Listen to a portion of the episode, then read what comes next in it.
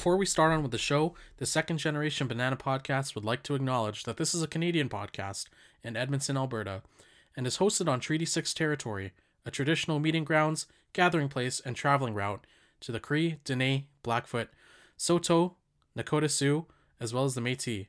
We acknowledge all the many First Nations, Métis, and Inuit whose footsteps have marked these lands for centuries.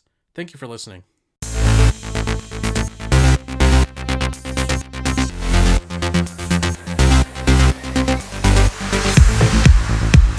Everybody, welcome back. I'm your host, Kuya Erik, and you're listening to the SGB Second Generation Banana Podcast. In every episode, we dive into real and entertaining stories with a hint of some whitewashed Asian flavor.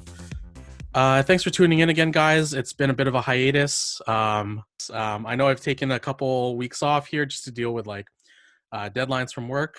Um, it's been been a minute. Um, I know this because you know I, I turned on the mic today and I realized there's a bit of some dust that I need to clean, so that's all good. Um, as always, you can find the show on Anchor FM and Spotify. And just wanted to, to I just wanted to take a quick minute to thank all the listeners out there. We've hit over 450 listens. Awesome! Uh, combined on our uh, episodes. Today will be our 10th episode. Um, you can find our social media on Instagram and Twitter at uh, second GB underscore official. So that's at 2NDGB underscore OFFICIAL. The music for the podcast and sound effects are found on Epidemic Sound. Make sure to check that out. They have a one month free trial um, where you can just, you know, look up the sound effects for the show. Uh, as and another thing I wanted to throw in was, you know, it's been a while um, since I've given him a shout out, but I wanted to promote Austin T as well. Austin was a friend of mine that did the artwork for the podcast, for the cover art. You can find his Instagram at top underscore koala underscore T. So that's at TOP underscore K O A L A underscore T E A. This episode was recorded on Zoom. Um, and here we go. So it's been uh, a bit of a difficult couple weeks since the last episode came out. Uh, so much has happened. So much has happened. We like like the last episode that I talked about. We were talking about how the Oilers were getting into playing the Blackhawks, and then you know I there's all the stuff that happened with Alphonse Alfonso Davies, David Davis Davies, um, all this stuff going on in the world. But then about a week ago, um, there was another incident with police brutality, and it's like it's been a shitty year. Hey, Jacob Blake, 29 uh, year old black man and and father, uh, on August 24th, 2020, was shot in the back seven times at point blank range by officers from the Kenosha Police in Wisconsin. In a video posted to social media, Blake appeared to have been stopping a fight that the police were called for. He was walking away and getting into his car when officers had their guns out and one grabbed the, the tail of his tank. As he attempted to enter the car, seven shots are heard and Blake went limp. His two children were witnesses to this. The officers, um, they were unnamed at the time, but I believe, just taking a look here, one was uh, uncovered to be police officer Rusten Sheskey uh, as one of the identified officers. Um, you know, like came in and, and shot this dude in the back. Like, this is why protests happen. You know, like all this shit. Fuck. Um, it's just it's just been really tough. Um, as a result, um, there have been protests once again. I'm happy that there are. They this is the, these events just keep happening, um, and it's it's we there there needs to be change. Um, so Jacob Blake is currently in the intensive care unit in the ICU after surgery um, from being flown to Milwaukee. Um, he's currently paralyzed from the incidents. Um, I believe when he he was handcuffed to the hospital bed. You know, no justice, no peace. Right? We we talk about George Floyd. We talk about Breonna Taylor on all the time on this podcast. The officers that haven't been arrested um, in the Breonna Taylor case, John Mattingly, Brett Hankison, Myles Cosgrove, Joshua Jaynes, they remain walking free. It's been four months, you know, it's it's been four months since the protests happened, and then police officers think that they can go and just get away with this. And for like we you know it, it's tough. We just need accountability. Um and then in more recent news last night uh, chadwick boseman 43 year old actor you might know him from 21 bridges 42 the jackie robinson movie and most notably black panther. He he died last night after a four year battle with colon cancer. Um he passed away in his home with his family and his friends. And you know chadwick was uh was such an inspiration. He was when when black panther first came out they talked about how it was going to be like an all black movie um and like that's huge. Representation is huge. He was a superhero you know. I was watching all these videos last night of like um like kids like and other not just kids like people like talking to him telling him how much like the movie meant to him like seeing the representation on film like having black people not just depicted as like thugs or gangsters but like as superheroes. And and like these the, you see these this generation of kids like uh going for going to like halloween dressed up as black panther they're so happy they're so proud um and it, it's really sad like it, so you know take take this moment um and and just if you're listening you know think about like people really don't understand um the struggles other people are going through so just let people be. I know i know a couple videos came out of like chadwick uh he, he you know he looked really frail like weak um and you know uh, it was all over the internet and people were making fun of him and and the entire time the dude was going through colon cancer you know so um it's tough um but i think it's it's important to to talk about these things. It's important to talk about police reform black lives matter all these things and not just like because like it's it's news um because like these these are people you know these are real life people with with families and i don't know tough times tough times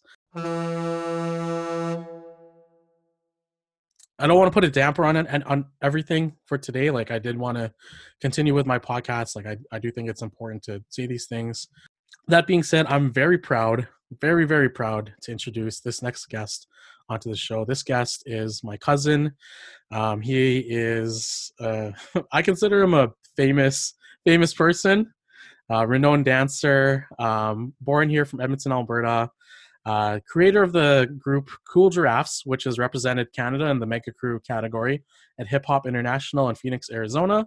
He has performed for over 20 years, started dancing at the age of four years old with the barangay dance community.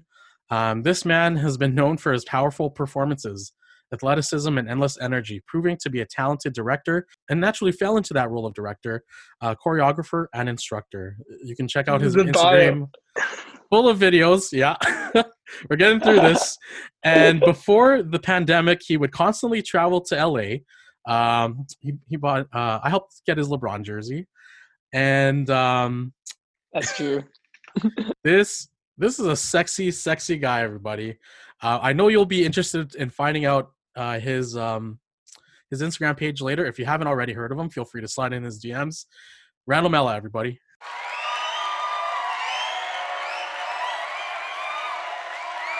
What's up?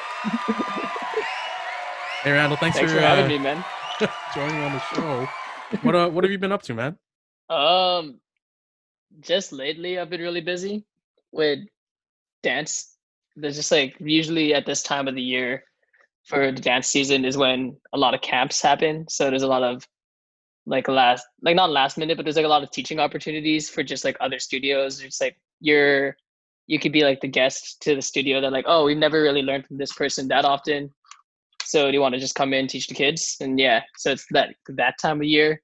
So i just finished teaching a camp in st albert this week. And nice. on monday i leave to fort mac to teach another intensive and set some choreography and then i come back and then it's my nephew's baptism so yeah weirdly busy at the end of the month Yeah, definitely. Uh Mateo, right? Mateo's bath- baptism? yeah. Awesome, awesome. Uh so I've got a bunch of questions here laid out for you. We can just go through them. Um and then at the end of it, I've got a little bit of a surprise. So we'll get to that later. But surprise. I guess for the people yeah. for the people that don't really know you a whole lot, I know you said a little bit of an intro here, um, but let's start at the very beginning. I, I know a lot of, I know you've done like a ton of videos. Um, I know you've flown, like I said, flown back and forth from LA. You're very Hollywood now. um, but uh, let's get back to the roots. So, why don't we start at the beginning, Randall? Who helped pave the the foundation of dance for you, and uh, who kind of inspired you from the jump? Uh, okay, I'll try to summarize it because it's kind of a long story. Like the more I think about it, it actually is kind of a long story. But um, Okay. so I started with uh, Barangay. That was like uh, my very first dance studio. It was um, it was a Filipino studio. So the actual full name of Barangay is Philippine Barangay Performing Arts Society. And what we centered ourselves around in that studio was actually learning traditional Filipino dances, like folkloric dances. So we would like dance with bamboos, we would dance with sticks, we would like dance on benches. The girls would like dance with candles. Some or there was one dance where the girls had candles on their hands and a candle on their head, and they would dance. Or sometimes they would balance pots. There's like all this, all sorts of. Can I swear? Can Yeah, I of swear on this podcast. Yeah, There's of all sorts of cool shit. yeah, it, was, it was- it was so it was tight. But at the same time, in that studio, we were also learning hip hop, and um, the hip hop was typically taught by my ninong, who is to me Kuya Angel, and he actually he showed me a lot of just like what the world of hip hop was. So he was like showing me about like what breakdancing was. I think I think I don't know if he's the one that introduced me to the Jabbawockeez or if it was my brothers. But at some point in my life, I was just introduced to the Jab. Like everyone knows Jabbawockeez. Like if you're Filipino, you know the Jabbawockeez. If you're anything else, you probably know the Jabbawockeez still, especially now. But um, Mhm. yeah, they were the first people to introduce me to them, and I just thought like what they were doing was so dope, and they could do it all. They were just they were breakdancing, they were popping, they were waving, they were gliding, they were just doing all this. They just looked so dope, and they had these masks, and like I just wanted to be like that. So as much as like I was in the studio learning Fil- Filipino dances, it was like the hip hop that like really inspired me. And then at the same time, my brothers used to just download videos on the internet of just videos called like swipes, and the video would just be like an eight second video of someone doing swipes, and I would just try to try to uh, just try to mock it and like do it in my mom's bed, and then like there'd be like videos of the moonwalk, and they're like I would just try to do it, I would try to do it on the floor, and then videos of windmills, and I'm like, can I do that? And then videos of handstands, and like I would try to just like again go on my mom's bed and just see if I can balance on my hands, and that's where I learned most of what I can do. All my little fun party tricks now is actually just discovered when I was a kid. And then same with Kuya Angel, he would just be like, "Oh, you can you can stand on one. Can you you can stand on two hands? Can you stand on one hand?" And they'd be like, "I would try it." And if I could do it, he'd be like, "Okay, can you take this hat? Can you put this hat on while you're on one hand?" And I'd just try things when I was really young. So I feel like like my Kuya Angel and then my two brothers, like Rod, Rodney and Rob. I guess Kuya Rodney and Kuya Rob. I don't really call them Kuya that often anymore, but Kuyas at the time. Those are the guys who really inspired me and got me off when I was a kid. But then fast forward into the years, um, I felt like when I was at that studio, I was learning a lot of like like I was as much as I was learning hip hop, I was learning that there's other places. There's like a full on hip hop studio in the city called Third Street Beat. So I was like, I want to, I want to be better. I want to be like, I want to, I want to learn more about hip hop in different ways. I think my phone just went off, but I'm gonna turn that off. It's all good. but yeah um there's a full-on hip-hop studio and then there's a full-on like breakdancing scene happening and i was like i want to learn more about that but i feel like i was attached to this studio so i had to let myself go from it. It wasn't anything personal or anything it was just like i just want to do hip-hop this is really like i'm kind of i'm not done with the filipino stuff but i don't want to i feel like no longer the need to explore it because it felt repetitive for me at that point so then I started. I went. So I went to another studio. Uh, because hip hop was always evolving, and there was always something new. And then once you learned the traditional dances, it was kind of like you. Once you knew how to do it, you knew how to do it. And then it was like we could evolve it. We could try to evolve it, but hip hop was evolving just so much faster. So I was like, that's kind of what piqued my interest more.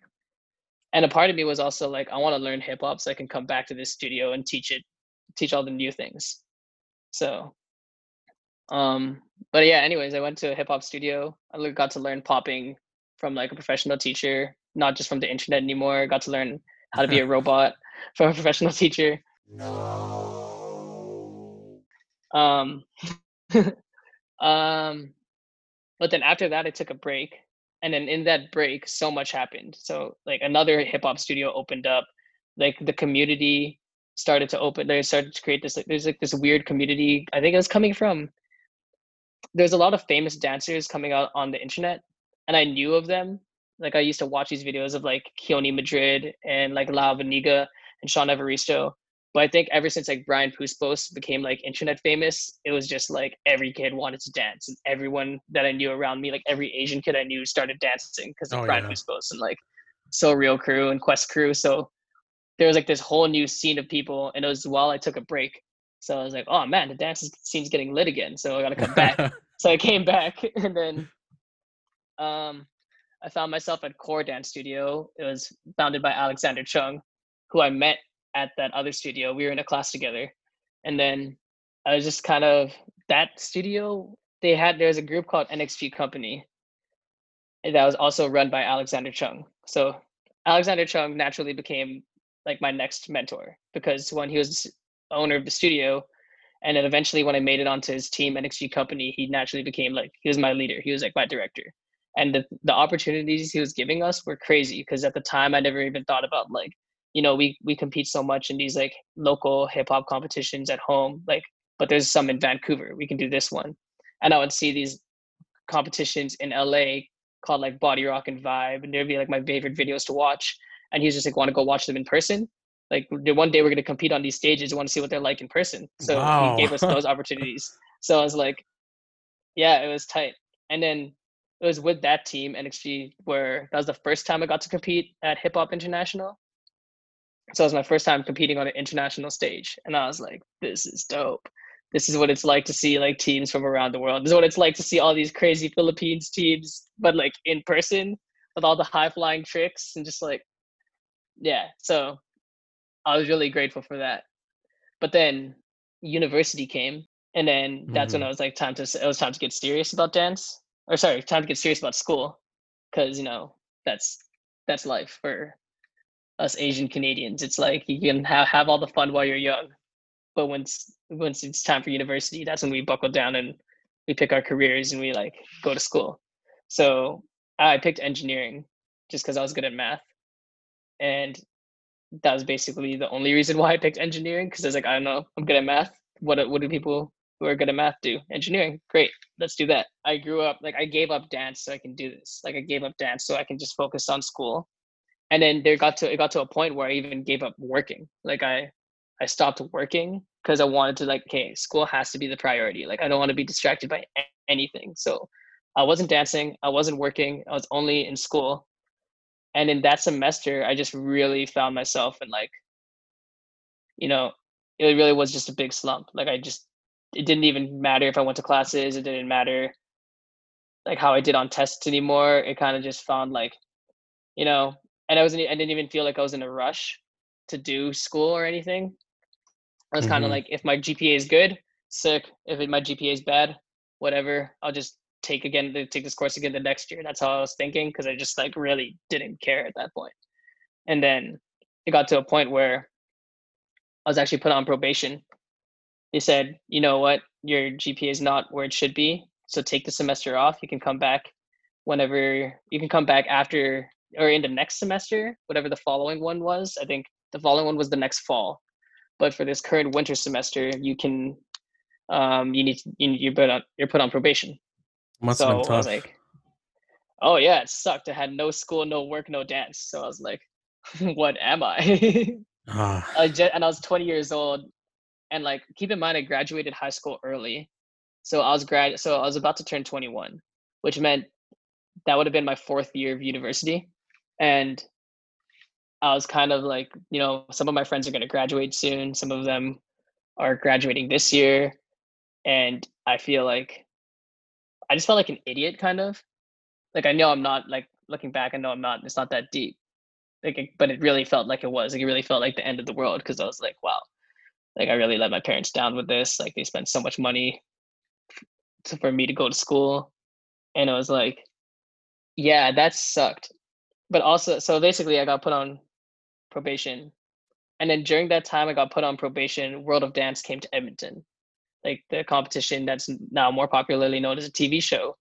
They they toured to Edmonton, and I was like, okay, so if I'm not if I'm not in school, I might as well try dance again, because I have nothing to lose. I have nothing better to do with my time now. I can't even school's not even an option right now. So I got a job.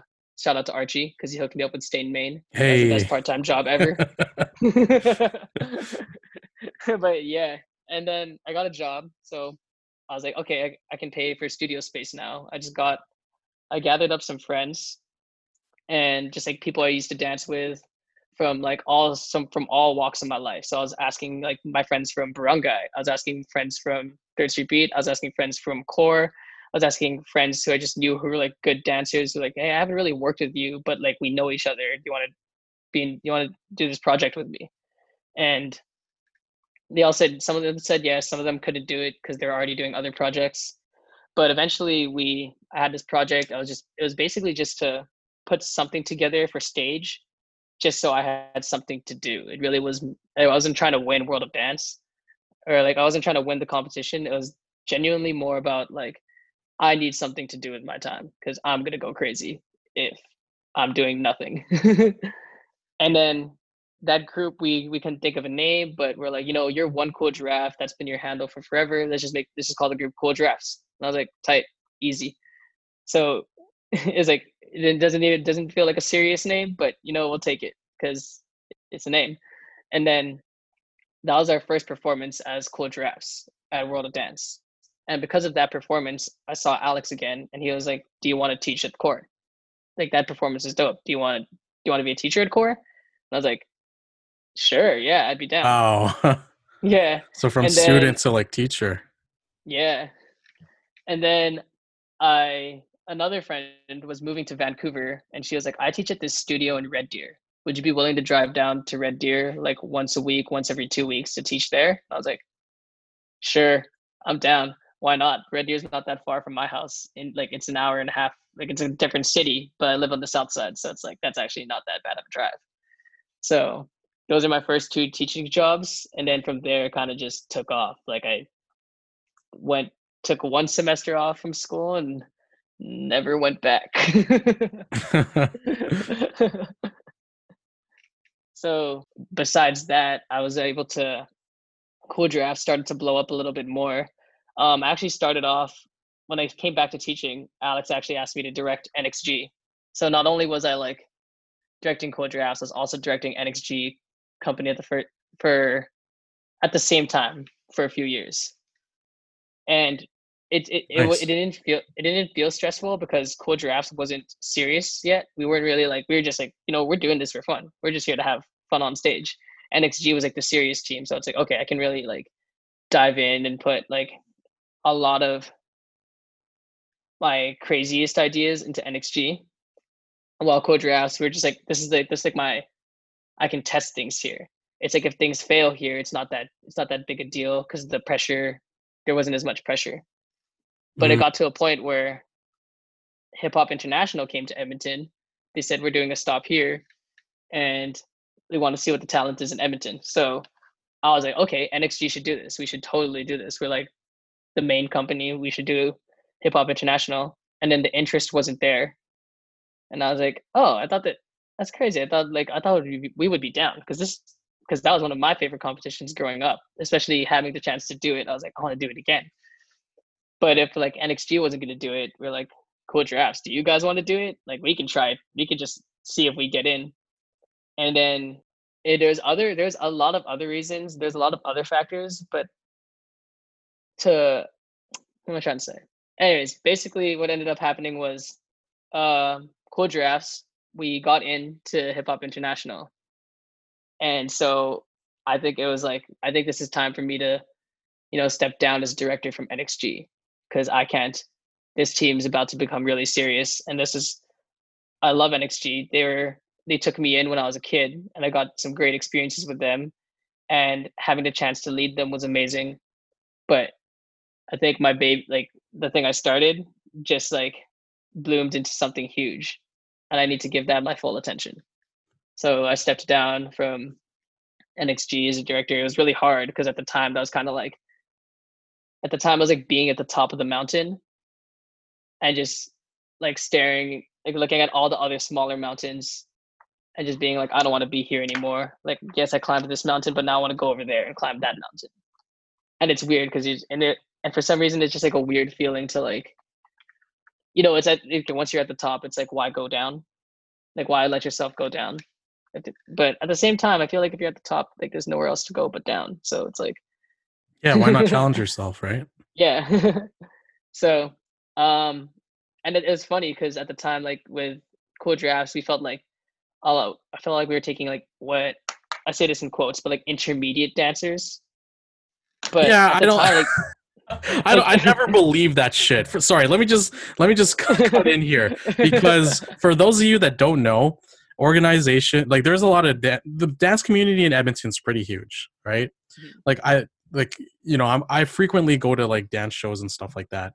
The thing about um these places is that they offer classes and they you know they they they, they give you rankings right there's your your beginner your inter- intermediate and then like a higher difficulty i've taken some of these classes myself let me tell you intermediate is not fucking intermediate like oh no it's honestly pretty advanced i'm not gonna lie like Kore okay i feel bad because like people come to like Kore and people come to the studio and they take beginner classes and like when you like the beginner drop-ins are different. If it's a beginner drop-in, it should be a beginner class. Mm. But we have like full season classes where you go from like September to June and you take the class. And the beginner class, like if you're in that class, like you won't know it, but you'll be doing some like hard choreography for a beginner. Mm. Like you'll be doing some like like it is not like beginner beginner that in that setting. It's like it becomes immediately inter- as soon as you step in, it's immediately intermediate, but you just don't know it and we don't really tell you because I feel like the standard that we've set at the studio now is like,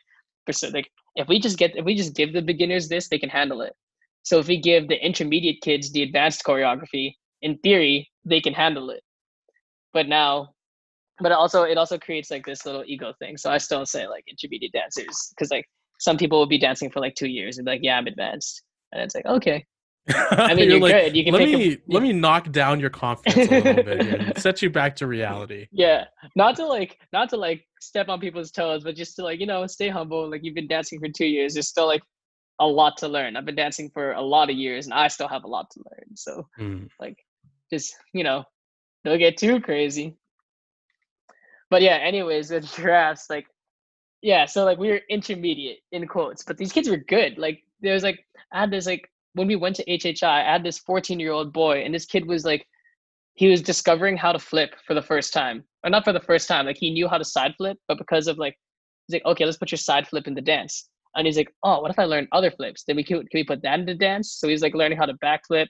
He's learning how to round off back flip. He's learning how to front flip. And then him learning how to flip, there's other kids who are just like, that's dope. How are you doing that? So then other kids just started learning how to do flips. And then so for us, it was me and my friend Trung, and we were like, "Well, I can't flip, but I can I can do flares." And they're like sick. Ooh. So like we would take advantage of like, okay, so our breakdancers by nature, like let's let's see what we can do. Like what can we both do so we can look clean together. And then other people took and then other people took notice of it. So um there's a in Vogue culture or in Vogue da- in Vogue dancing, there's a move called the dip. It's popularly known as a shablam but it's proper, but actually known as a dip. And then a lot of the girls, you're just like, sweet, I want to learn how to do that because that's like a hype. That's a super hype move that we can figure out how to do and teach ourselves and train ourselves to do. And then we also had this one girl who could do aerials, and like it was just crazy because we were real, we were learning about each other and just like learning like, wow, we can actually like some of us can do some really cool shit. so let's just put all of this in one dance and see how it does on the on the international stage to see if people like it as long as we're staying true to ourselves a bit and like at the same time incorporating what hip hop actually is within the dance styles you know like this could be a good move and it never and then it just really felt like this team was becoming something a lot crazier than what it started out to be it just became like in that in within that one season it became like a professional. Like we became like we never really we never we still didn't really see ourselves as professional, but to the eyes of like if we're competing at Hip Hop International, then we're a professional dance company because usually only the professionals make it out this far. So that's kind of what took off in regards to cool giraffes. And then in regards to myself, I kind of just like found myself doing I think going to LA really helped. Like I because I this is actually from NXG, but because of Alex, Alex moved to LA. So we would always go to visit him. Be like, oh, if we go to LA, there's a place for us to hang out. There's a place for us to stay. Uh, we'll bring we can bring the whole team, and we can all train at these famous studios where you see all this footage of people going viral inside a studio, which was like crazy because it's like usually like the viral performances were competitions but now it's as simple as just like you know if you do if you can dance really really well from just class and someone films it and posts it online that gives you virality or i don't know if that's a real word but it makes you go viral. And like Yeah, it, yeah. it's not like the it's not like the goal was to be viral but it was also because it went viral we were like damn look how good these dancers actually are. Like we can actually just like like it doesn't it, it, it never really mattered that they went viral. It was more of like there's a video of this kid being super good of all these or all these kids being super good and they're all dancing at this studio. So in theory this studio has to be like it has to be crazy. So when you go to la we check it out. What do you know? These kids are really good. And i don't think I, I personally don't think it has anything to do with the studio. This just happens to be the studio where they're seen. But it was crazy because we're dancing with like a mix of like profession like of yeah professional dancers in LA working and training just taking classes in LA and the upcoming kids who are about to become the next professionals and just like even day-to-day people taking dance classes there were already at like a higher tier than what we knew back in Edmonton so I was like for sure I want to be in LA all the time because this is where all like the crazy dancers are this is where like the strongest like these are some of the strongest dancers I've ever seen in my life so I like every like so I just kept going back. Like it's like if I have money to go to LA for even two weeks, I'm gonna go. So I would just like go. I would either like if Alex couldn't host me because he was hosting other people, then I would just find a place to stay, like get like an Airbnb, or you know I would just like I gotta meet people, so I have places to stay when I go to LA. Like that's what I gotta do. Like I'm gonna make sure I'm making friends so that if I if I ever find myself in an emergency, I at least have someone to talk to here and then what ended up happening was I have a lot of like I saved up a lot of money and I'm like I'm just gonna go to LA for two months, for two months straight, Yeah, and just that. train.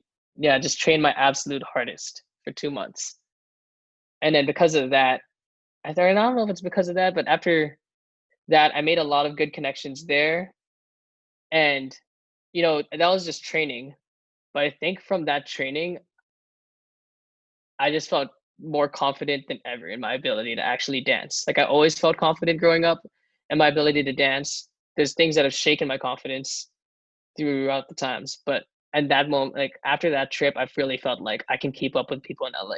Like I, it wasn't, it wasn't like I'm dancing with people who are out of my league. It felt like, I think when I'm there, I still do dance with people who are out of my league, but at the same time, I feel like I'm not.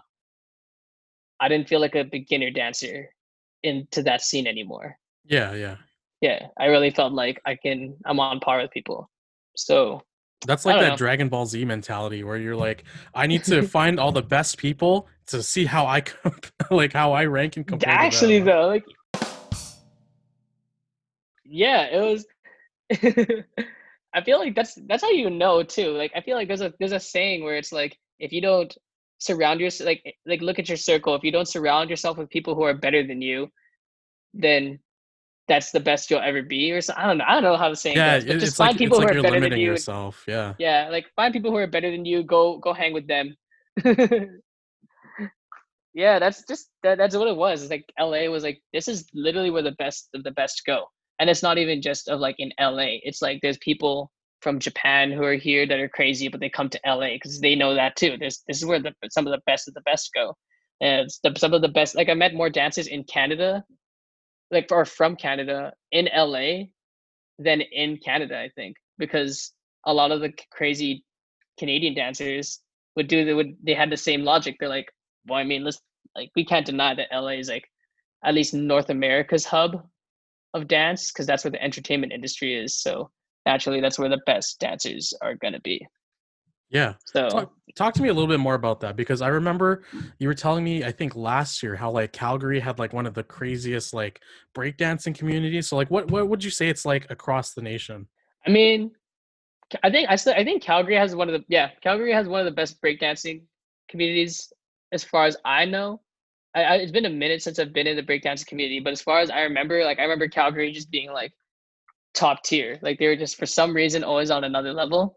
Not to like like talk ill of Edmonton breakers, but I just like I just every time I looked at Calgary, I was just like, man, I don't know what they're doing over there, but it's crazy. And it's weird because I never I like I still stay true to that because I don't know Toronto that well. But when I go to Vancouver, I don't really notice the break dancers as much. Or the breakers, I guess. I'm gonna say breakers because breakdancing is breakdancing is the wrong word, I guess, but Oh, sorry. learning. No, it's okay. It's not that. I don't think it's like. I mean, it's not that deep, but I guess if we're unlearning and learning these things, breaking tight. Anyways, um, yeah. When I looked at Vancouver, I I just felt like the Cal no the Calgary breaking scene is still stronger. However, Vancouver is just strong, and I think Vancouver is like Vancouver and Toronto are definitely the main hubs of dance in within Canada. I think the, from what I know, the music industry, like if you want to be a dancer for the music industry, you should probably go to Toronto because that's where most of the artists are coming out from. Especially like for example, like even like Drake and PartyNextDoor, are all from Toronto. So like you know the odds of them like OVO Sound is in Toronto. So if you want to dance for music artists, there's plenty of them in Toronto. However, uh, Vancouver has a huge film industry because of their weather. So it's ba- it's basically the Canadian Hollywood there. So I also know Um, Winnipeg's been coming up in, in the dance community as well. Like yeah, Winnipeg is crazy. Winnipeg is like I don't know. I think they're just really hungry, and I think it's because they're in the center. Like they have the option. Like if we if we want to go to Toronto, we can go to Toronto. If we want to go to LA, we go to. Or sorry, no, we want to go to Vancouver, we go to Vancouver. Because I think for us, it's like I just go to Vancouver because it's an hour away. It's more expensive for me to like. I want to train in hour away through flying. Through flying. Yeah, I want to train in Toronto. I really do, but it's more expensive for me to fly to Toronto than it is to fly to LA. So I'm always like, if I'm gonna fly to Toronto, why don't I just fly to LA? Yeah. but Winnipeg is on a huge come up. Those there's people people there. They work so hard. They're grinding so hard. I think it's just weird because I like me personally. I just think Winnipeg is so cold. It is just like, like another cold, a colder version of Edmonton. Ice cold. So, and I don't naturally find myself there often. I've been there before for a competition and it was awesome and I love it because I have friends in Winnipeg and it's a great, but it's so cold. and Vancouver is just so warm and it's closer. So I find myself in Vancouver a lot more. That's actually kind of like my next big move. I really want to. It's not that it's, it's weird. I want to move to Vancouver, but not because I want to like live in Vancouver for forever. I just think it's like my bet. I think I just think it's my next move nice. but yeah, um, Montreal is also a super slept on community. I think it's just because I don't know. I think there's there- there's a language barrier, so I don't know really know how to talk to people in Montreal. We But know I'm that there's I'm- tons of fun stuff to do in Montreal, don't we? Oh yeah, Montreal is a great time. I love Montreal. Uh, for context, um, I went to Randall's. Well, my cousin, obviously, Rob's um, bachelor party in Montreal, and it was great. Great times. Great times. Oh yeah, great time. but yeah, Montreal is awesome. Man, there's so, there's so many things I want to do with dance. Like I really want to train in Toronto. I really want to teach in Toronto. I want to train in Montreal and teach in Montreal. But I'm just learning there's all these things that I want to do, and I only have so much time to do so much. So sorry, I'm totally going on a tangent. I was totally talking about Canadian dance communities, but That's all right. Uh, let's bring it Cool. back. Um, Yeah. What? Uh, let's bring it back to the culture. yeah. what can you tell me about the fascination that Filipinos have in dance, like in general? I don't know what it is. I think it's just I think it's just the media industry in the Philippines. It's like it's kind of like growing up. I don't I didn't I didn't watch a lot of those shows, but I know Wowowee was huge. And I don't know what came after that. Was it Showtime?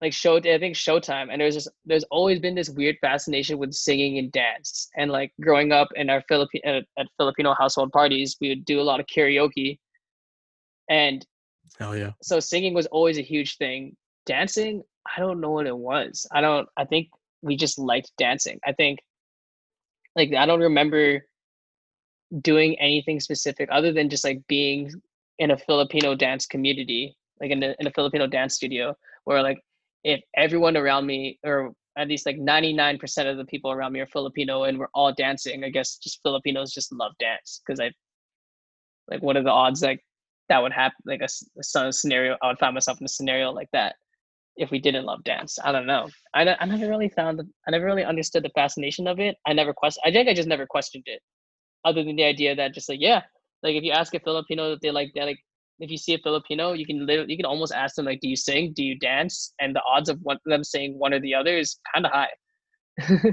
Yeah, yeah.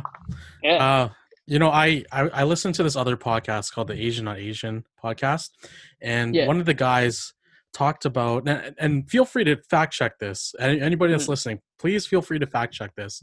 But the the host told this story about like how early Filipinos immigrating to the United States.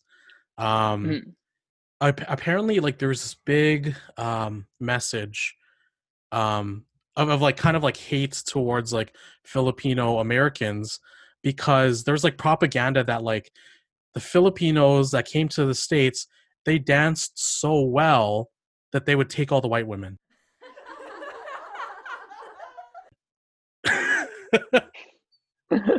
I, I like I, I didn't take the time to research this myself, but like when I heard that, I was like, "What the fuck?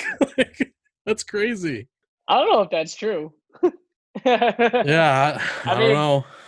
Like, I don't know if I'm like there, there wasn't hip hop back then. So what? We impressed the white women with our like dancing between the sticks. Like, what's that? What's that called? I don't know. Do you know what it's called? It's called- that's you called like yeah, tinikling?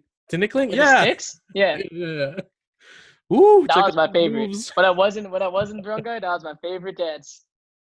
There's something about like I remember there was a pride that came with doing that dance. You had to be an older. I remember you had to be an older kid. They didn't trust the younger kids into tinikling. They're like, "Y'all are gonna hurt yourselves." Yeah. So it was like it also was a coming of age thing to like oh once you got to learn to tinikling, it was like sweet. We're we're the older generation now.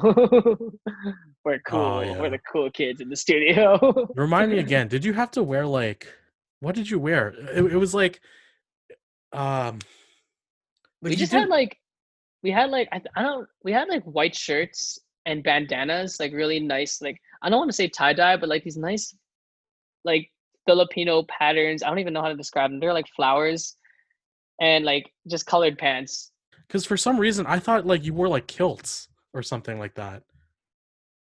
oh for some dances. For tinikling that's what we wore but um there's another dance with bamboos with called Sinkil and it was just like I think it was to represent the Muslim community in in the Philippines Oh, So- okay. I think um so our outfits were different for that. I don't know if we I don't know exactly what we wore. I don't know if we wore like the satin pants and like we had like a vest. We looked like Aladdin. We straight up looked like Aladdin characters. like all of us looked like Aladdin. And then I will wear that. I think for other dances we also had like basic they're called bahags, but they're basically just G strings but longer. Okay, that's what I was thinking, man. Because I was like, Yeah. I felt like I, I swear I've watched like Filipino dances in the past, and either like the dancers have told me or have interacted, but it seemed like they were like so afraid of like dancing and their balls like just like he- like like coming out. Yeah, because like it's hilarious. Because that's all. Because it's literally all we wore. Like it's like we we were shirtless, we were pantsless. I, I'll never forget this one moment where the first time we ever wore that costume.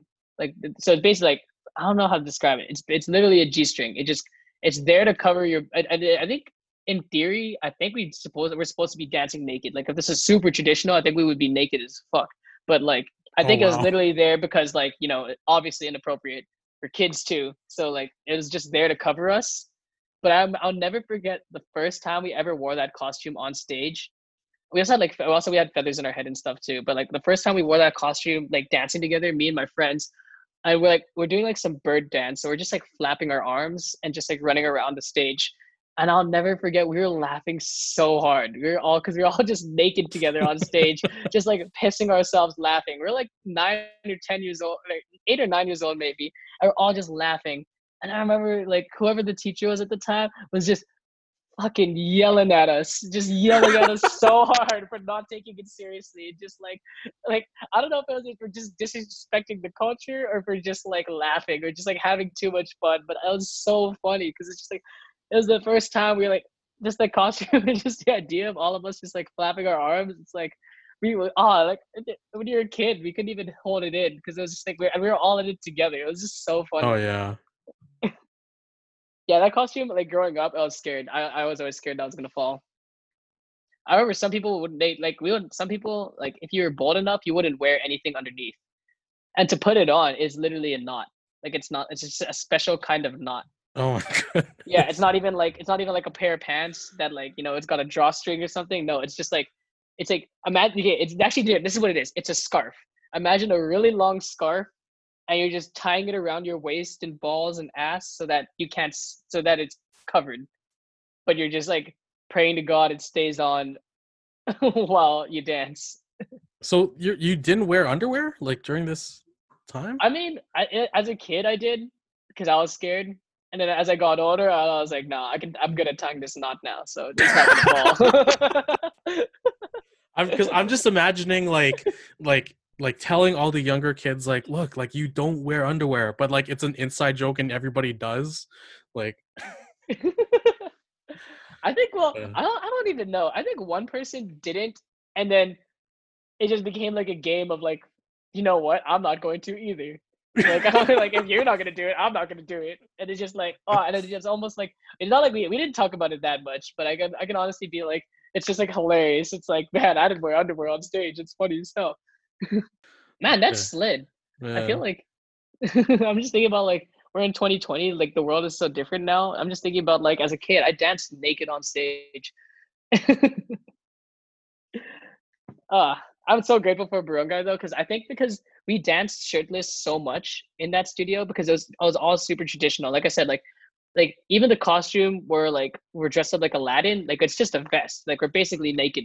We're not basically naked. We're like we had no shirt but because of that, I think because like we were dancing shirtless so much, we worked out a ton.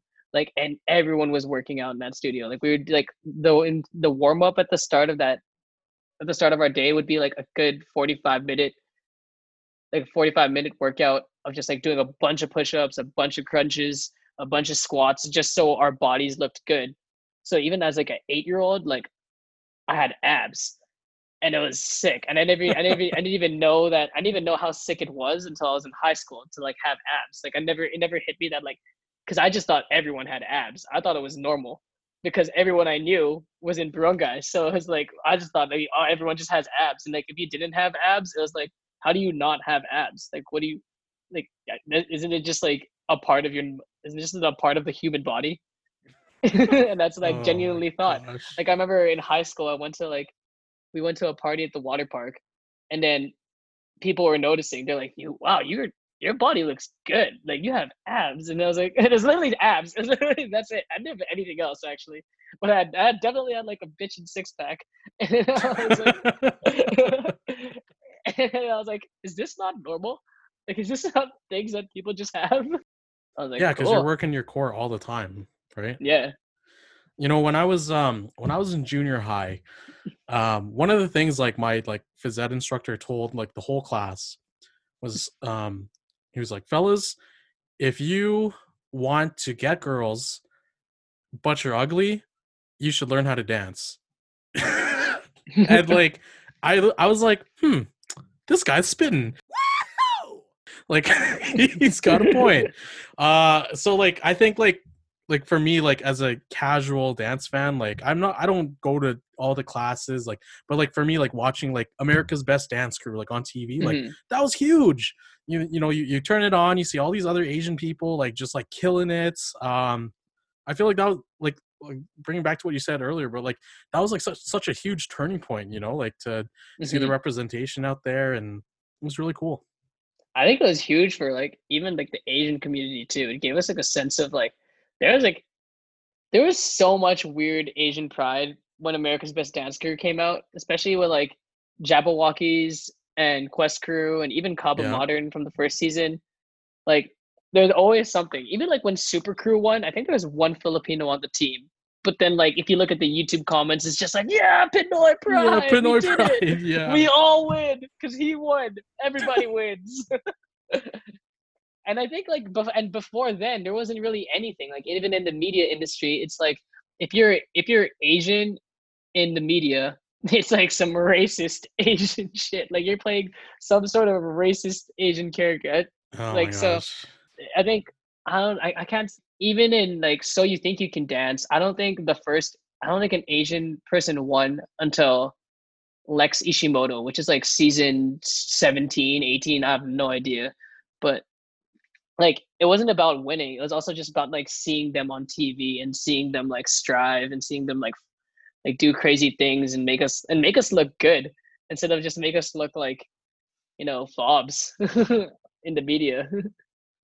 Yeah. So I know um one of the things we talked about before, and I don't, know if you want to share this on this podcast, so maybe we can cut it Mhm. out.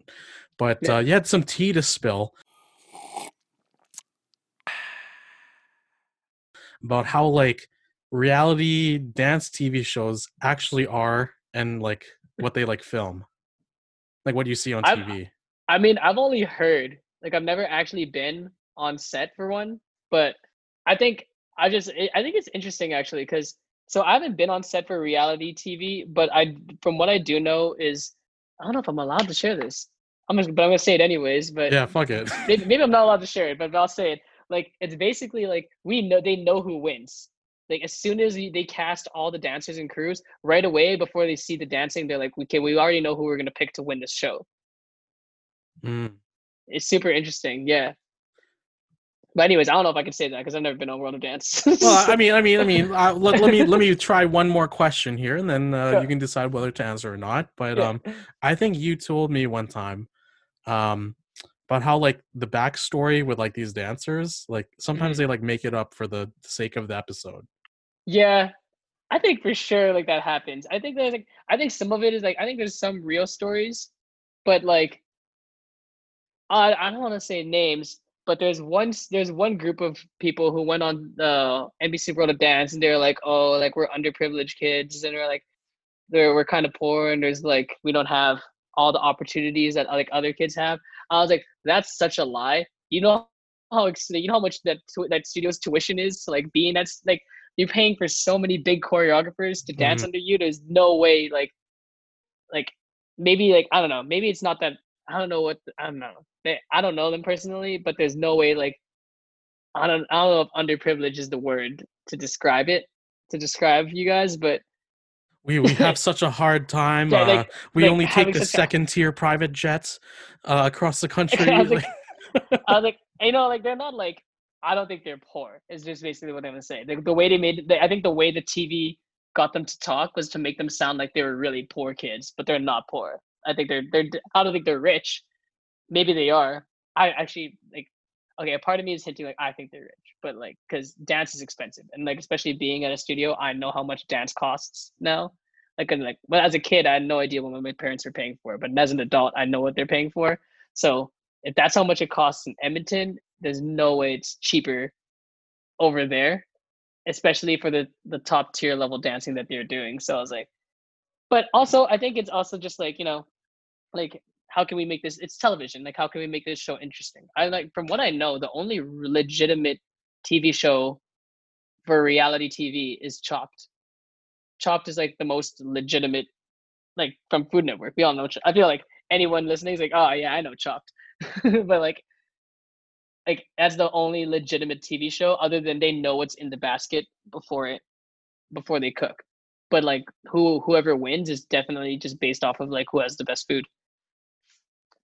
But everybody, I know like other dance TV show or other reality shows. Like I think it's premeditated. Like the even like some of my friends who did World of Dance, they're saying like you know they don't only dance once; they dance like three or four times. Even Poreotics actually came out of a, a statement. They made a statement about how in their season in their run of World of Dance, they filmed they filmed their last number four times, but in the last number, the cameraman was closer than before, and that's when he screwed up. And that's when someone screwed up a flip, and then that's the cut they decided to use for TV. So there's three other cuts of him landing the flip, but for television's purpose, they they use the cut of him failing. So now there's I feel like there's a reason to eliminate Poreotics from the show. So I think that's super sketchy. But- Ooh. okay, okay. I think I'll say this. I think I'll say, I don't know. I just think television is not. It's television. You gotta. At the end of the day, it's it's about it's about ratings and it's about viewers. So, what goes on television may not all be true. Like it may not all be like the most real. But I think there's a lot more aspects that are real. Like I think at the end of the day, like what you see in the dance abilities are real, and what- like and what or what, what when people are able to put on stage is real. I think stories you can kind of we can fabricate or we can make more interesting. We can like, you know, like I know when and so you think you can dance auditions when they show they, there's like a shot of like how many people are auditioning and everyone's cheering. They film that at least like two or three times to make sure that everyone's cheering and everyone's looking at the camera because that's the shot that you want. That's the shot you really want to see Yeah, yeah. That that reminds me, like our cousin Mitchell, he was on Yeah. uh what was the show? Was it Showtime? I think it was on Showtime. Showtime, right? And you were telling Yeah. me that like like even then, like they like they need they they tell the what was it? They tell the people on the show like you have to be like excited and jumping like at all times. Yeah. Well, like if you look at even like um sitcoms and stuff, it tells you when to laugh. Like it like if you sit in sitcoms, it literally there's a big giant sign that says applause or a big giant sign that says ah or a big giant sign that says laugh and it'll it'll light up and tell you when. So I think that's just like how television is. I'm not questioning it. I feel like I'm actually more if anything, I'm more excited to see it for myself. That's what I'm looking forward to. Um I actually did a Netflix show and what I thought was super yeah, cool tell us about that, that. what I thought was super cool about that was everything that we did in that show was actually like lit, was like real. Like I don't as far like I haven't seen the show yet, but from what I know, we didn't need like a, a lot of what we were doing didn't need any like special effects. So I thought that was kind of interesting because I was expecting like a lot of green screens and a lot of like, you know, like like camera tricks and stuff. But um the setting of it was like so basically the scene i'm in is it, it looks like high school musical. It really feels like high school the director is the same director as high school musical. So it really feels like high school musical. And we've we, they found this abandoned school. I don't know how they found it or, or like i don't even know how you i don't know that's someone's job i guess but they, there's a school that we were shooting in that's no longer in use and it was just like we're basically just filming this huge dance number. It's been I think the equivalent is of like what time is it from uh High School Musical 2? Just like the, all the, the entire school just dancing in every hallway and like that's kind of the equivalent of what we shot. So to me that was really interesting because I was expecting like some green screens, I was expecting like some all this fake stuff, but no, it was just us dancing and it was like there's confetti in the air and it just really felt like I feel like this scene is going to be so magical on television, but it was crazy because like the magic was like happening right in front of us, like we're watching it be produced, and I was like, so this is how it's done. This is kind of dope. I could get used to this. We talked a little bit about this like before like uh shooting the episode like recording. yeah. But like how does one get onto like a Netflix show? Um, you can either get an agency, so you can either submit for a, a talent agency, like a dance agency, and they can find these jobs for you.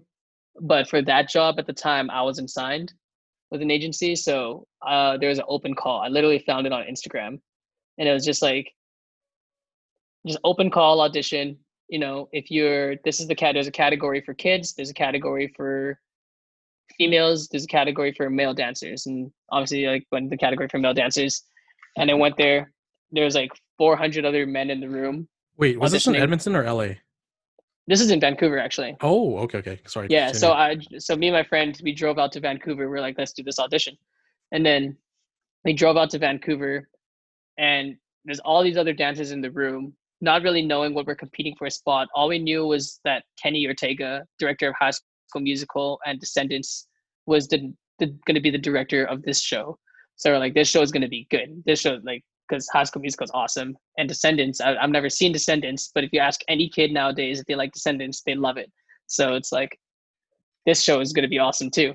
So it's basically just one big audition. You learn a dance and you do it in front of like I was gonna say the judges, but it's basically like the producer, the choreographers, and the casting department.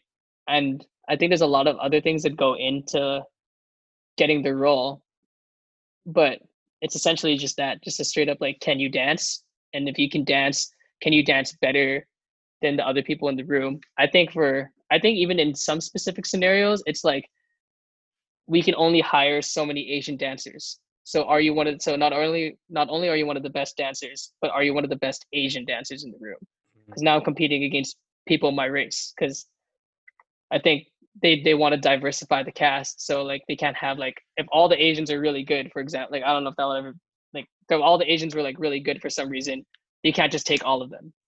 Like you have to diversify your cast. So you would so you are essentially competing against your own race, which is kind of hilarious. But also like I guess that's just how that industry works but anyways, yeah, it was an open audition. Um, I made the first cut, and then in the second round of auditions, they're like, "Okay, we'll just call you whenever uh, we need you. If we don't call you, I'm sorry. This is what it is." And then I waited a whole month. Like I waited the entire month of September. Like so, I auditioned in August, and then September came, and we're like I haven't heard anything, so maybe we didn't get it. And then the very end of September, they were like, "Can you be in Vancouver for the first week of October.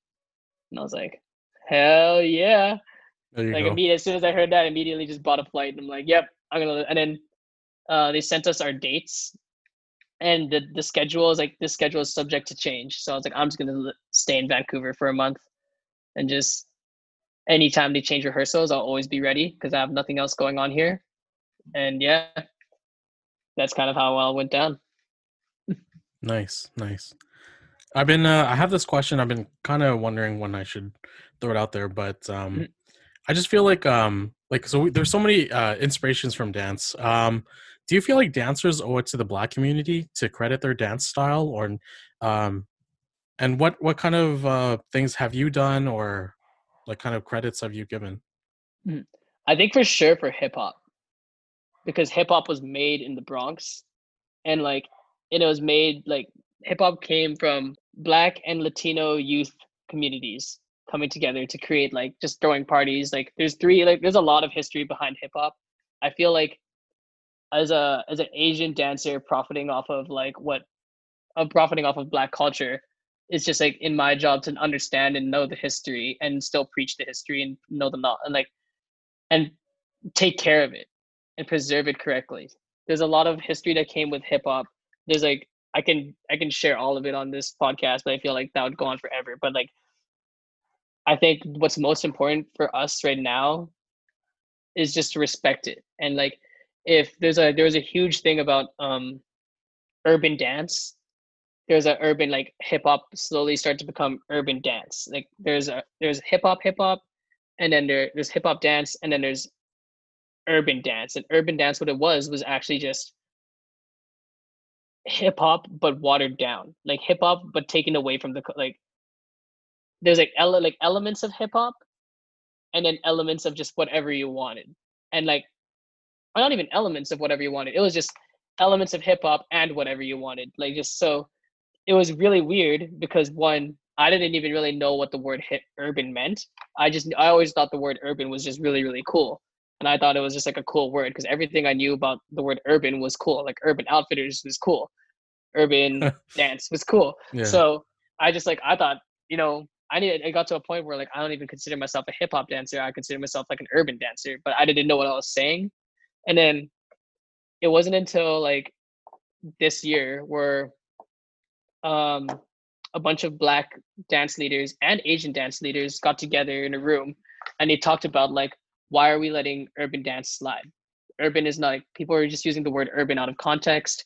Urban dance isn't even a style. It's basically just like a mockery of what hip hop created in theory. So they actually um they all those leaders came together and we are like, you know what, as leaders of like of the dance community that is the urban in quotes urban dance community, I think it's our job to abolish the name and remove it and stop using it. So I think that was like actually a really good step, uh, a step forwards, step forward taken. That was a step. Yeah, yeah, sounds right. Yeah, it works. I'm I'm keeping that. You don't have to cut that.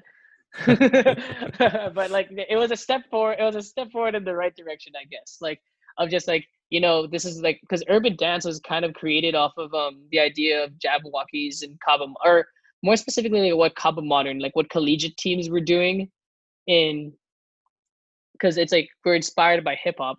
We all have our foundations of hip hop, but as like like the at least the older members had like foundation in like popping, or they had foundations in locking, or foundations in waving, animation, um, whacking, vogue, um, hip hop, breaking.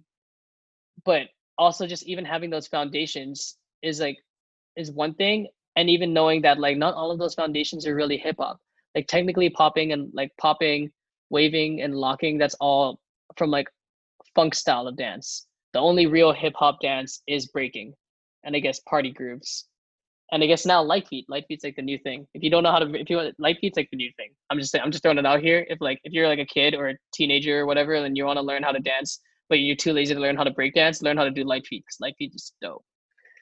But anyways yeah i think it's just like there's a lot of like miscommunication between teachers. Just not like properly teaching what hip hop was and where it came from. So over time, it basically just became this watered down thing. Like just like I'm just like, what I'm trying to say is, if you look up a hip hop dance class on YouTube now, the odds of you actually watching real hip hop dance is very low, because it got watered down so hard. So I think, but because of quarantine and we've all been given a lot of time to think about it, I think now that we can, it's a chance for us to step back and like just reevaluate like what we've been doing as hip hip hop teachers and like have we actually been teaching hip hop or have we just been teaching our own style of dance which was you know once inspired by hip hop but it isn't actually hip hop. Not pure hip hop. Yeah like pure hip hop Okay. and like and because like what because at the end of the day hip hop dance doesn't even really exist. Hip hop is a culture so if we're gonna teach Mm. hip hop, like I, we're, we shouldn't be teaching, you know, just dance. You should be teaching a whole culture. It's not just about like being able to go on stage and do the cool new trendy movements. It's also about like understanding that this culture came from like like the oppression of black. It literally came from the oppression of black people. It started in like these black and Latino communities because that's where they were all forced to go. There was like they were like really like the Bronx was being neglected. I think like even just like profiting off of it it feels guilty if you can't even like, if you don't even know where it comes from if you don't even know what you're doing. Especially and i feel like that's the reason why there's a huge debate on like it within the dance community itself of just like it's hard to be a hip hop dancer and not support black lives matter because how can you support how can you not support the community that's giving you your paycheck essentially like if it wasn't for Oh, like yeah. what they start like if it wasn't for what they started how can you like you would you would you wouldn't be doing your job.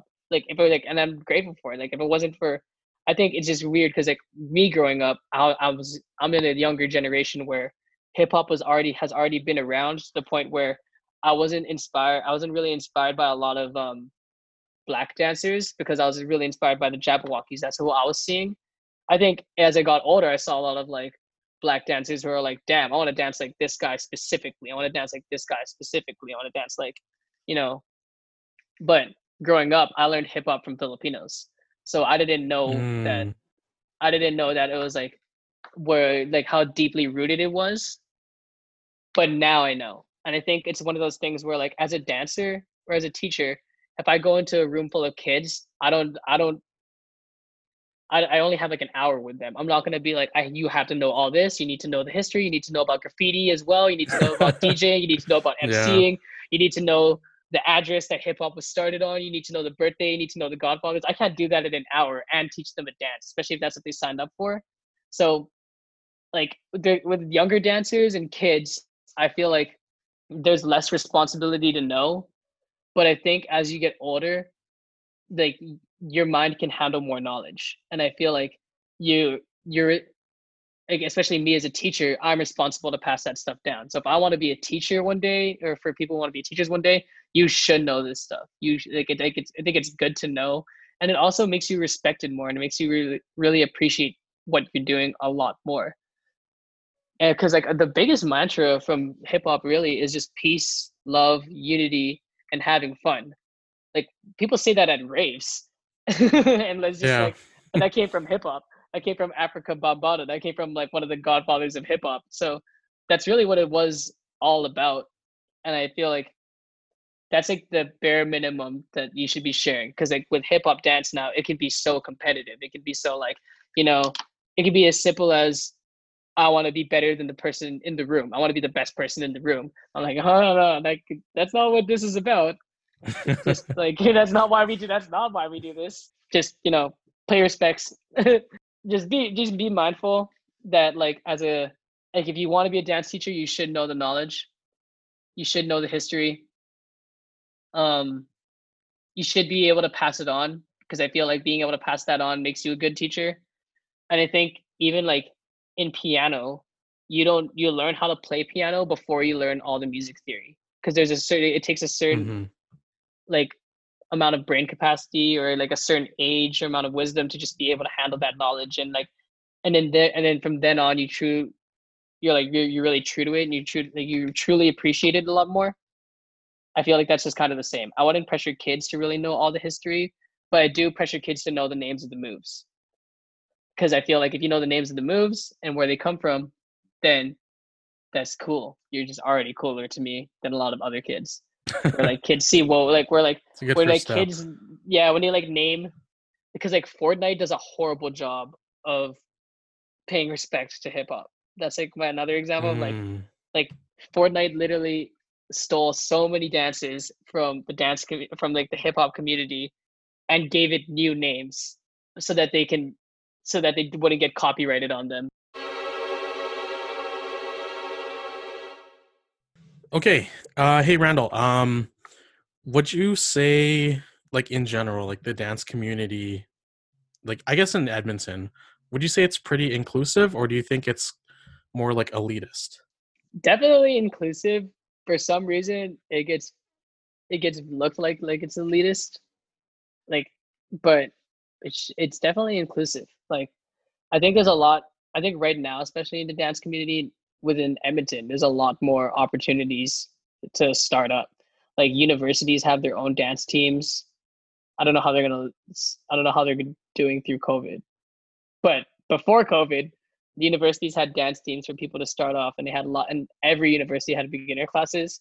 Um there's big there's there's a drop-in scene in downtown and at our studio at the Kore there's also drop-ins. I'm pretty sure third street beat has drop-ins. And and that's just hip-hop from what i know.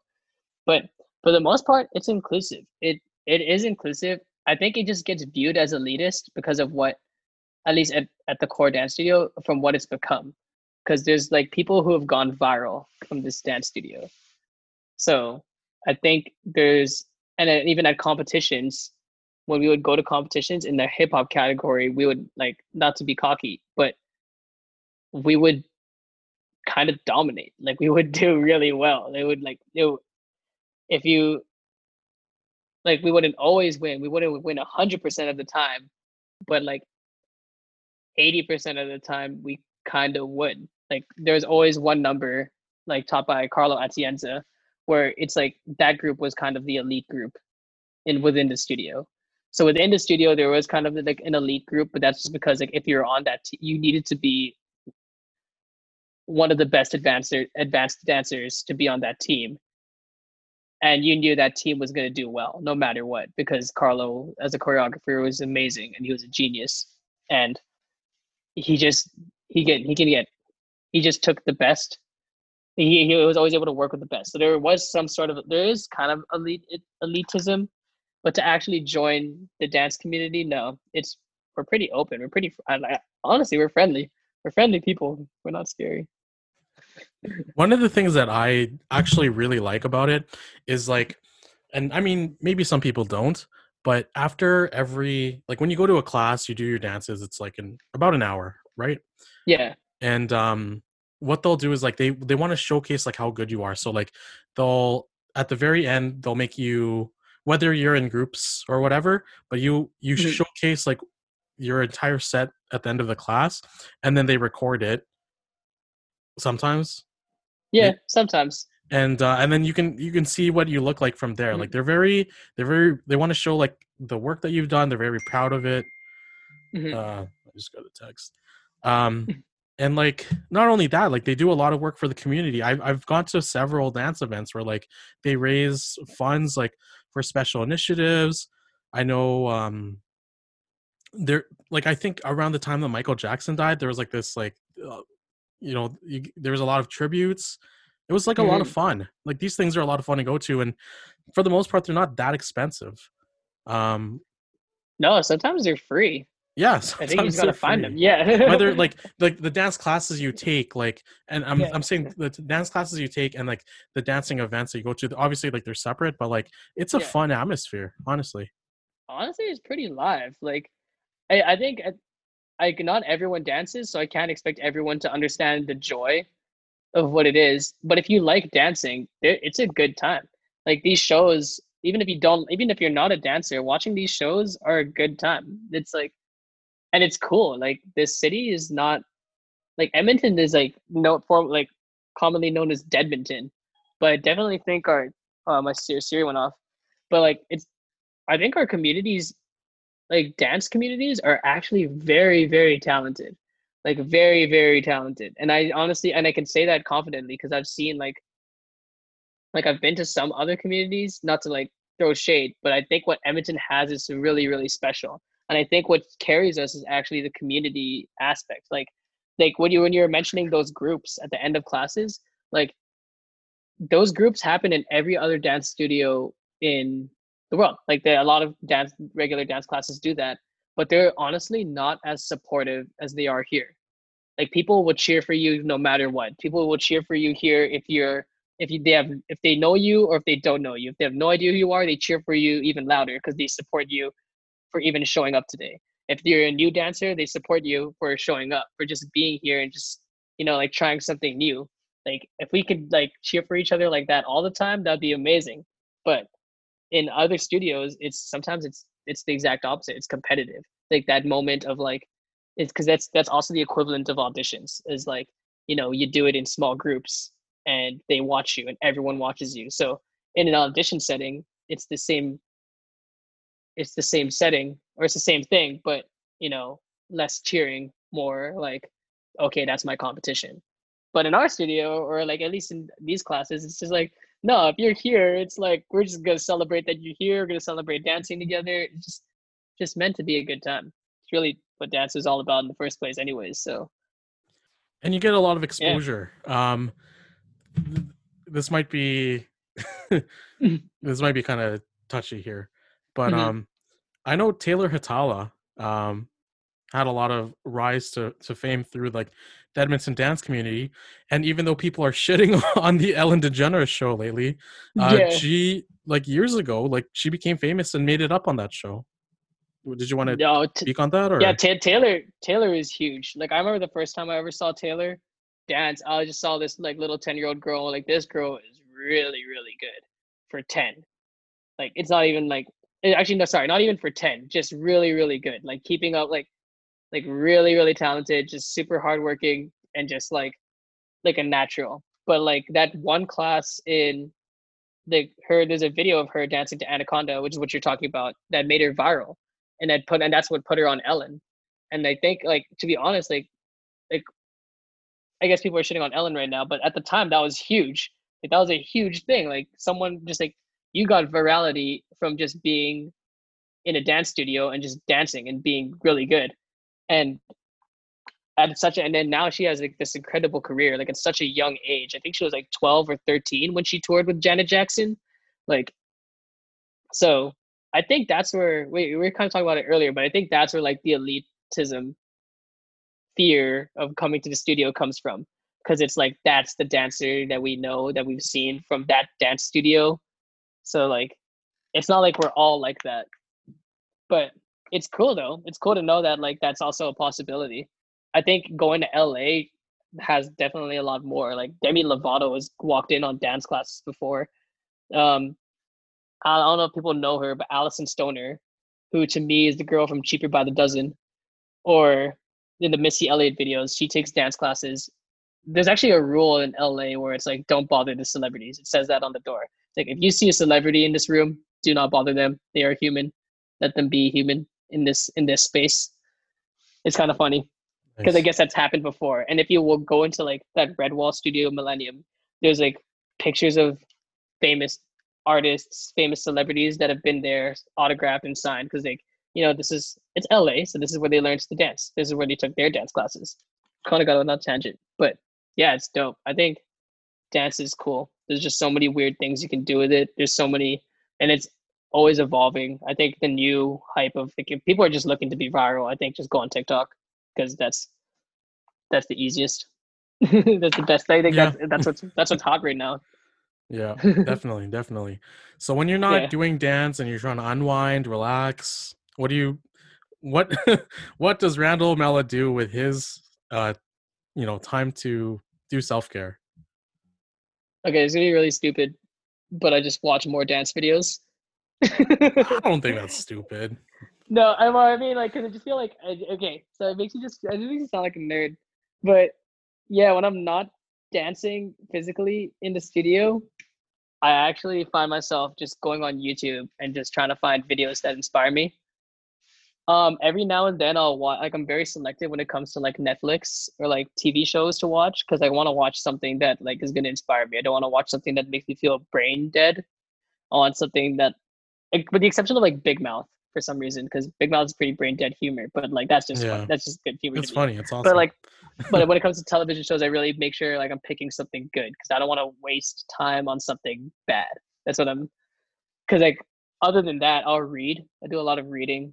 I try to like, especially since I left school, I'm like I'm gonna make sure I can make form sentences and write down sentences. So reading has saved me from that, and I also just learned a lot from reading, just random books. I don't I don't read like I don't really read fiction. I read a lot of nonfiction. Like I read a lot of books about business and um, finances. I read a parenting book because I wanted to be better at teaching kids. I read a, a book about training a dog because I got a dog. But then that book also helped me like work with kids a lot better and understand like people you can't actually communicate with. And yeah, just a lot of art. I've read a lot of artist books, but yeah, so reading is like my other big hobby. Um, working out, been pretty lazy lately. That but that used to be there. And I think, and if I have like all the time in the world, and I feel like I'm like, you know, I'm like absolutely chilling, then I'll game. Then I'll like go on my PS4. But like I touch it like literally two months within the year, like Christmas and some other time. yeah. but it's it, it's weird. That's usually like, and then that, and then that's what I do when I'm just like by myself. But if I'm not by myself, I'm with friends. I'm just out with people, just hanging out. Usually, sometimes, but I also find myself a lot with dancers, just like other people, like my friends from dance, and then sometimes we'll just do the exact same thing. We're like, you like dance videos? I like dance videos. Let's watch some dance videos, or like let's watch a movie that like Yeah. inspires us. To like, that's dope. You watch all the Yeah, Stomp the Yard movies? Oh, for sure. I love. I love me a good dance movie. Except um, it's funny because I'm at a point where I'm too like I don't want to watch a whole movie, so I'll literally just watch the dance scenes. Oh I'll, yeah, like, yeah, I'll go on, like I'll just go on like YouTube and just like you know I don't need to pay for this movie, but I'll watch all the dance scenes just to see what the dancing is like in that movie. Because like the acting, like there there's like not not all in the same way that not act not all actors can dance, not all dancers can act. So Definitely. I'll watch the dance scenes. I'll watch what they're best at. Okay, I think this is my last dancing related question. But Mm-hmm. um, what kind of advice would you give to people that are are new, like looking into the looking to get into the dance scene for like the first time? Um, I think the hardest part is just like don't be scared. Don't be scared to be new at things. I feel like there's such a there's this huge because of social media. There's this huge pressure to like be good right away and just be like, and like you see talent like you see like talented people all the time. You see like the caliber that like that people are setting but I think if you're new, then just know that you're new and you're a beginner. So there's no pressure to be good right away. I think just allowing yourself to join the space is already a lot. And like taking like and I don't know. I feel like you if you're gonna join, I'm assuming it's because it looks fun and you want to have fun. So I think just don't forget that. Like don't forget that either, because that's easy, especially the more as years go by. Like it's easy to forget why you started and like what why you felt like what made you want to dance in the first place. So I think just those two things. Don't be scared and just remember to have fun. And there's no pressure to be amazing. Just have fun. That's all we're trying to do. As long as you're having fun, should be good. Should be a good time. Nice. And plus, like we're nice people, so I feel like Yeah. if you're in Edmonton, you know, really don't like definitely don't be scared because you'll you'll make a lot of friends here. Don't worry. So let's transition into my community shout out segment on the podcast. So in this segment, we talk about how like um, takes like a village to raise a child. As a result, we want to share all the um, different kind of organizations, groups within the city, province, stuff like that. Is there any kind of shout out in the community you'd like to do for us today, Randall? shout out to Cool Giraffes because those are all my homies. But also shout out to the Kore Dance Studio because they've done a lot for me, like going into like my dance career, especially. Shout out to Barangay because that's where I started, and then shout out to my family because you know my family's huge, or I guess our family is huge, Mm. but there's a lot of us. I'm trying to think of other things I want to shout out. I also want to just like I don't know if this is like a political thing. This shouldn't be political, but like Black Lives Matter, like that should not have to be political, in my opinion. That should just be like, let's just stop killing people for no reason and let them be and let them live, no matter who they are. I feel like Yeah. that should be very obvious, but for some reason is not. So that is that is my standpoint. Um Thank you. and just like yeah maybe you know elect someone that isn't trump for once As as Canadians, we're so invested in American politics, you know. i think as i think everyone's invested in american politics because it's just like the best reality tv like if you're not american like then what you watch like because i go on reddit a lot and that's actually one of the one, one things i do in my spare time a lot i just go on reddit but like like it's not just Canadians, like the whole world sees like American politics and just like everyone is just like how like how that's all I'll say about it. Just like how is any of this happening? Like how like how can how can anything be this bad in regards to politics? I don't know. I, I want to, you know, I'm I'm gonna say my little piece on here before we move on. Um, Yeah. But something I wanted to talk about is like, and I, I guess I should have mentioned it earlier. These these were just my thoughts, but like, you know, human rights aren't political. Human rights should be given. They shouldn't. This, this shouldn't be something you argue about. Politics should be arguing about like Mhm. Um, taxes or like trading, international trade, resources. But we're talking about human lives here. Like Mhm. when we when we talk about like how NBA players have taken protests in the playoffs and they've chosen not to play. Um, we we see like NBA players like predo- predominantly black players as our entertainment, and then Mhm. when we like when you see comments saying like they should just get back to playing, they're millionaires, blah blah blah. Like, yeah, but they're like they're people and like their humanity, like shouldn't be overlooked.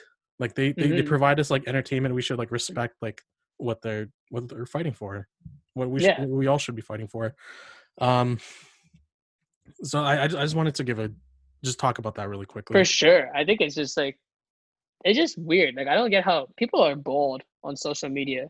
It's like like if you make a comment on social media that doesn't follow, it's like it's almost it's almost openly admitting that you're just racist. Like, that's pretty bold. So it's like Yeah. I don't know. Like I, I like I hundred percent agree with what you said. Like if we're like we want like we make there's so much money being made off of like black lives already in the NBA that it's just like how can we like we need to like we need to we just gotta respect them. We gotta like val- like like if that's what, Yeah. like their their and their brother like their brothers and sisters are dying. Like their people are their their people are literally dying. and for no and for no good reason. And it's just like and we see it like especially when you're talking about Jacob Blake earlier, like there's also Kyle Rittenhouse, the 17 year old who killed like three people on video, and I think he killed two people. He shot three on footage, and then walked by the police, and it, and it's just like and then how can you shoot an And unarmed white. man?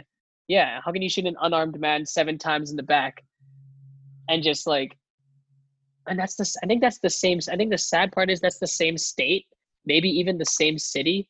Like Yeah, Kenosha. yeah. So if like if that like at that point you have to say like you can't there's no way you can stand by and just be like, okay, like that Like, how can you expect players to just go to work the next day and yeah, Yeah. you, like you you watch the games, you listen to the music, but then like yeah. Anyways, um, like even me, like I couldn't Ugh. even like like with everything happening, I was just like, I don't even want to dance today. I don't want to do Yeah. anything today. I just want to like I just want to find ways I can support and just be a better supporter because like you know what I'm doing right now isn't like dancing, teaching dance isn't the most important thing right now to, to me. It's just kind of like we gotta. I don't know. I feel like as if uh, it, it could be as simple as just like every community just standing together. Like I think like the protest in Edmonton was beautiful. Actually, there was like I don't even know like fifteen thousand people, like Yeah, twenty thousand people there yeah, and just like of all sort of all different races too just like uniting and just like understanding that there's a serious problem there's a serious issue and that like we can unite together and all agree upon it and understand that there needs to be a real change but i also understand that this is edmonton and like um there's not to, not to say there's no racism here but you know i think it's a lot easier for us to to have like a peaceful protest than it is to do in the states because I think it's really it really is against it really is like the bad guys here are really like the American police force in just different states. So I don't know. Mhm. I, I think I'll ne- I think I'll I'll never really fully understand it because one I'm not um black or indigenous. So I think I'll like go- like I think Asians we have our own like there's there's racism towards Asians that we deal with, but I think not to the extremes that um black and indigenous people of color are dealing with right now in North America. hundred percent. And I feel like and, and I think just like Asian American like Asian American racism is, it's tough right now because it's just for I think in the weird way it's funny. It's almost just funny. Like then like like I feel like I've like growing up I've learned to make jokes about like my race and make jokes about racism and like it's fun being like, you know, in a school with predominantly like white kids. Like it's fun to be the Asian kid. Cause then and then we can make Asian jokes and I wouldn't take offense to it because you know it's just like I never saw it as anything damaging. But I think right now, just like, you know, people want to even something as simple as kids wanting to be able to say the N word and not understanding why. It's just like I think there's a there's a big history that you need to understand why you can't say it. And if you and I feel like if you know why you can't say it and you still want to say it because it's just a word, then it's not it's not a matter of like you want to understand why and you want to it's like it's just you want to be able to prove something or i don't know. Or like you But want to say it because you know you're not allowed to. yeah i think but at the same but it shouldn't be like that like i think there's definitely like a there's there's just words you shouldn't be saying i think like because those words are there to like literally hurt. It was made it was made to hurt so i think i don't know words are dangerous I don't know words are dangerous i think another thing too right now i'll talk about it is um even with the me too movement like i think the word like the word rape is used out of context so much that I think like that's a huge problem. That's what kind of normalized that's what kind of normalized it is the fact that like that word was thrown around out of context so many times just to like talk about like when I would play like COD and then people would like and then like and then like if you beat the other team, that's the word you would use. Like it's almost to a point where like I don't, I'm trying really hard not to say it anymore, just to like understand the power of that word because I think that's the problem. Like these words are really these words are a lot more powerful than we know. And I think we need to kind of I think to remove the power from them is to almost actually like, you know, avoid saying them. Let's just take, keep it uh, keep it out of my vocabulary. It's like saying Voldemort. Like I know, like everyone in the Harry Potter universe doesn't even want to say Voldemort because of how like, you know, Yeah. like, like it sounds cheesy, but it's like that's that's the truth though. Like these are really like those words should not be thrown around lightly. So stop throwing it around lightly if we can. Definitely. yeah. So my next segment is Asian of the Week.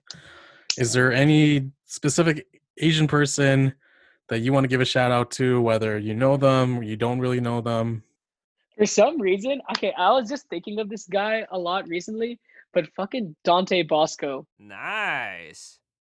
Yes. And if you don't know who Oh, Dante this is a good Basco one. is, if you don't know who Dante Basco is, he was like that guy is like the fucking Asian hero actually for the for the media industry because like that guy who got the dopest roles as like for for just being an Asian in Hollywood and in Disney and Nickelodeon. So like if you don't know, sorry, if you don't know who Dante Basco is, he's the fucking Jake the American Dragon. He's like Mhm. Rufio from Mhm. the Peter Pan movie, and he's just like Hook. Yeah. I he, he he got so many random Disney roles. Like he's like the I don't know if you ever watched The Proud Family if you're listening to this, but he was like the the Chinese dude, and he was just so cool. He was like the Chinese guy that plays Romeo in the play. Oh man, Let's not forget it- about Zuko from oh, Avatar. oh yeah, fucking Zuko. Yeah, like yeah, Dante Basco. I don't know why I was thinking of him randomly. I was just like that guy. Yeah, I'm gonna shout him out. Sweet. You want to play a game? Not really a game. It's just a fun segment that I've never done before. Oh, this is a surprise. Yeah, sure. There's my surprise. Okay. Well, we can do this, and then I also have a short game after if you want to do that. Sure. It's kind of fun. Okay, so and I've since telling you I was going to have you on as my guest, Randall. I've reached Mhm. out to some of our family members to ask, uh, to be like, hey, do you have any questions you want to ask Randall, whether they're like funny or whatever? um, so I'm gonna ask. I'm gonna tell you the question, and you can, and just because like maybe maybe give like a couple sentences to answer each question because there's a couple here. Yeah. And then at the end of answering the question, you can try to guess who the person uh, who said the question was. Sure. Okay.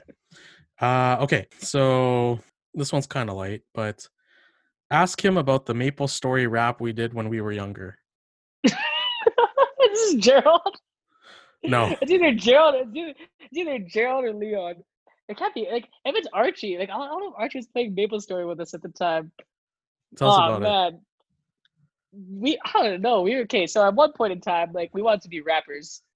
Yeah. like, and we made a rap, and then we were like me, like me, Gerald, Leon, and Rodney. We were all like all about like we're trying to be rappers. Ew, fuck, even Rob and Jill were trying to be rappers. Like we we kept making songs. Had some dope tracks actually, but like I don't know where they are anymore. But we made this one song about Maple Story. And I remember we got roasted. I just remember trying to record it was so funny because we put in like we put in arrest as in like this is the part like there's one count where you don't no one no one talks. It's like it says like okay how's it going? It goes Maple Story ain't a game, it's a life. But someone kept fucking it up. They'd be like Maple Story in Maple Story ain't a game, it's a life. I'm like no, you got to take a break there. So you put it in rest. You're like you know you got to you got to rest there. You don't don't say anything. And someone would just be like Maple Story ain't a it's a life. I'm like yeah we just oh yeah we couldn't record it. We, it was just trash. it's so funny. We we can't, oh I can't believe that has to be Gerald. It's Okay. not Gerald. It's it's Leon or Rodney. That one was Leon. Oh yeah. Yeah. Um, this one says, which fight with your brothers was most memorable? I don't know. I remember one where I think we were vacationing, and I think we were in like Quebec, and I remember we were like play fighting, and then I took like this plastic bag which had like a can of mango juice or something. It had a can. It had like an aluminum can in it, and it was full. I remember I just swung it right at Bug, like like Rob, like right at his back, and like I could tell that hurt because I heard the sound. And I, and then as soon as he like as soon as it hit him, he just saw me and just like pushed me as hard as he could into a wall and like like off the bed into a wall. And I was like, yeah, that that one. There's that. That's one. I don't know. There's also like there's also fights like I don't know. There's so many. I'm trying to think.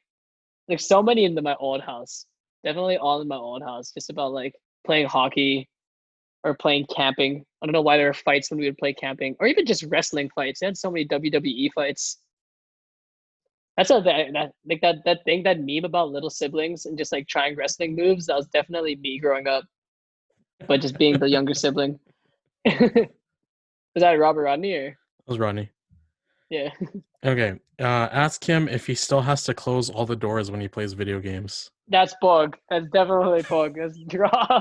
when I played COD, I don't know what it was, but like I just had to cl- like every door in the basement just had to be closed, and it was such a I don't know what it was. I just couldn't focus if there wasn't if it wasn't like that, and it's so stupid because Rob knew that. And like how many like one? I'm in the basement right now. It's one, two, three, four, five, six, seven. There's seven doors. Like there's so all so I I'll be playing, and there would be like and then Rob would run out and he would open every single door. And for some reason, I would just stop. Like I wouldn't even continue playing. I would like put down the controller and run and close all the doors, and then just go back. And it's just like I don't know what it was. I just like it was just like I think it was just I don't know what I'm looking for, like a ritual or tradition or just like oh, it just it, it it took me off my game. Like if there was a door open, like if the and for some reason I would just know. Like I would like be losing and I'd be like, what the fuck? And I would go upstairs and then the upstairs door is open. I'm like, fuck. Oh, even even the doors that are far away. yeah, like. oh man, that's so. Also, fun fact: one cool giraffe was just like my gamer tag. I got that from Chris Batista. Oh, nice. New gamer tag. So shout out to Chris Batista too. Mm. That's where cool giraffe. People keep asking where cool giraffes came from. Came from my gamer tag, but that's where my gamer tag came from. So, but yeah, that was Bogue's question, right? Because Yeah, I feel yeah. like, yeah, only he knows that. That's so funny. Damn. Still rusty about that. Okay, so now we'll, we'll go into a short uh, gaming, uh, short short game here that we're gonna play. Uh, it's so this game is called Cap or No Cap, right? So Cap is like most people like to associate the term with like lying. So like when Yeah, people like Like that's a lie. Like yeah, y- that's a lie. yeah. So if you're like if you're t- if you're like no, I'm telling the truth, no cap, it means like you're not you're not lying. So Mhm. I'm gonna read some um, statements here from the news, and you can tell me whether like these are real, like these actually happen, or if they're from like a fake Mhm. news site. Like, all right. Yeah. Okay, here we go. Here's que- first question. The groom jokes that 2020 has not yet been the best year, and then lightning strikes at his wedding.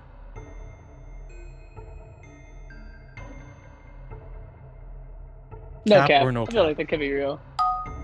You're right. It's no cap. It's real. No cap. Yeah. Okay, nice, nice. Okay, this one's TikTok creators are pretending to be Holocaust victims in heaven in a new trend called trauma porn. cap. No cap. What? I would. Yeah. I figured. I was like, that has to be fake. I would have seen that. Not gonna look it up. It's like a- Uh, okay. Ireland under attack from extremely aggressive seagulls spreading E. coli. I, I almost just want to say no cap because I think that sounds hilarious. but cap. No cap. What the fuck? Is that, wait, say that again. Ireland under attack from extremely aggressive seagulls spreading E. coli. Aggressive seagulls. I gotta look up. That's oh, that's already. Oh, there's are there videos? I don't know why. I don't. I feel like that's traumatic. I don't know why I'm trying to find videos of it. okay, we can go on. Okay. Man who believes there are only two genders thinks should be thinks there should be a ninth Rocky movie. no cap. Cap. Really? I feel like that was like the most believable one so far. I really want. yeah. Anyways, I thought that was fun. Uh there's like there's these Instagram pages um I follow like that. The, it, the the one that I was reading off of the first one, it's called Not the Onion.